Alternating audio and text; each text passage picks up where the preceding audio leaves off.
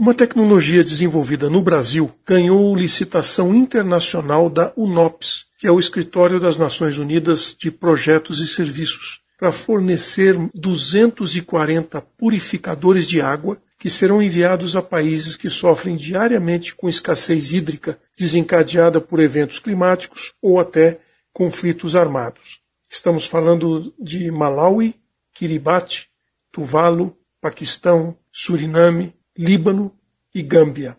A solução foi criada em 2019 pela startup PWTech, em parceria operacional com duas importantes universidades públicas, a Escola Politécnica da USP e a Universidade Federal de São Carlos. Batizado de PW5660, o equipamento de filtragem é capaz de purificar a água eliminando 100% dos vírus e bactérias e reduzindo em até 99,5% as partículas dissolvidas. Isso torna a água própria para consumo humano instantaneamente, de imediato. Fundada em 2019, a PWTech é uma startup brasileira voltada para a purificação de água contaminada. Inicialmente, eles tinham como objetivo proporcionar água potável em regiões remotas do Brasil, mas o equipamento passou a ser referência em situações de calamidade ao redor do mundo, como é o caso da guerra da Ucrânia, os desastres naturais que aconteceram em Tonga e o terremoto de 7,2 graus de magnitude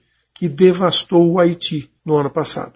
Quando ocorrem crises humanitárias, a escassez de água potável muitas vezes é um dos principais problemas que precisam ser resolvidos imediatamente. Os criadores da tecnologia hoje se sentem gratificados e orgulhosos por terem desenvolvido algo que é capaz de ajudar as pessoas ao redor do mundo no momento em que elas mais precisam. O PW5660 é um equipamento versátil, pequeno, opera com diferentes fontes de energia, pode ser elétrica, solar, gerador, tem um consumo bem pequeno de 0,14 kWh por metro cúbico de água. A produção de água por equipamento varia de 5 a 6 mil litros por dia, dependendo, obviamente, da qualidade da água que tem que ser tratada. A solução é robusta, de fácil transporte e fácil utilização. É fundamental para assistir as comunidades afastadas e de difícil acesso. Além de se tratar um equipamento portátil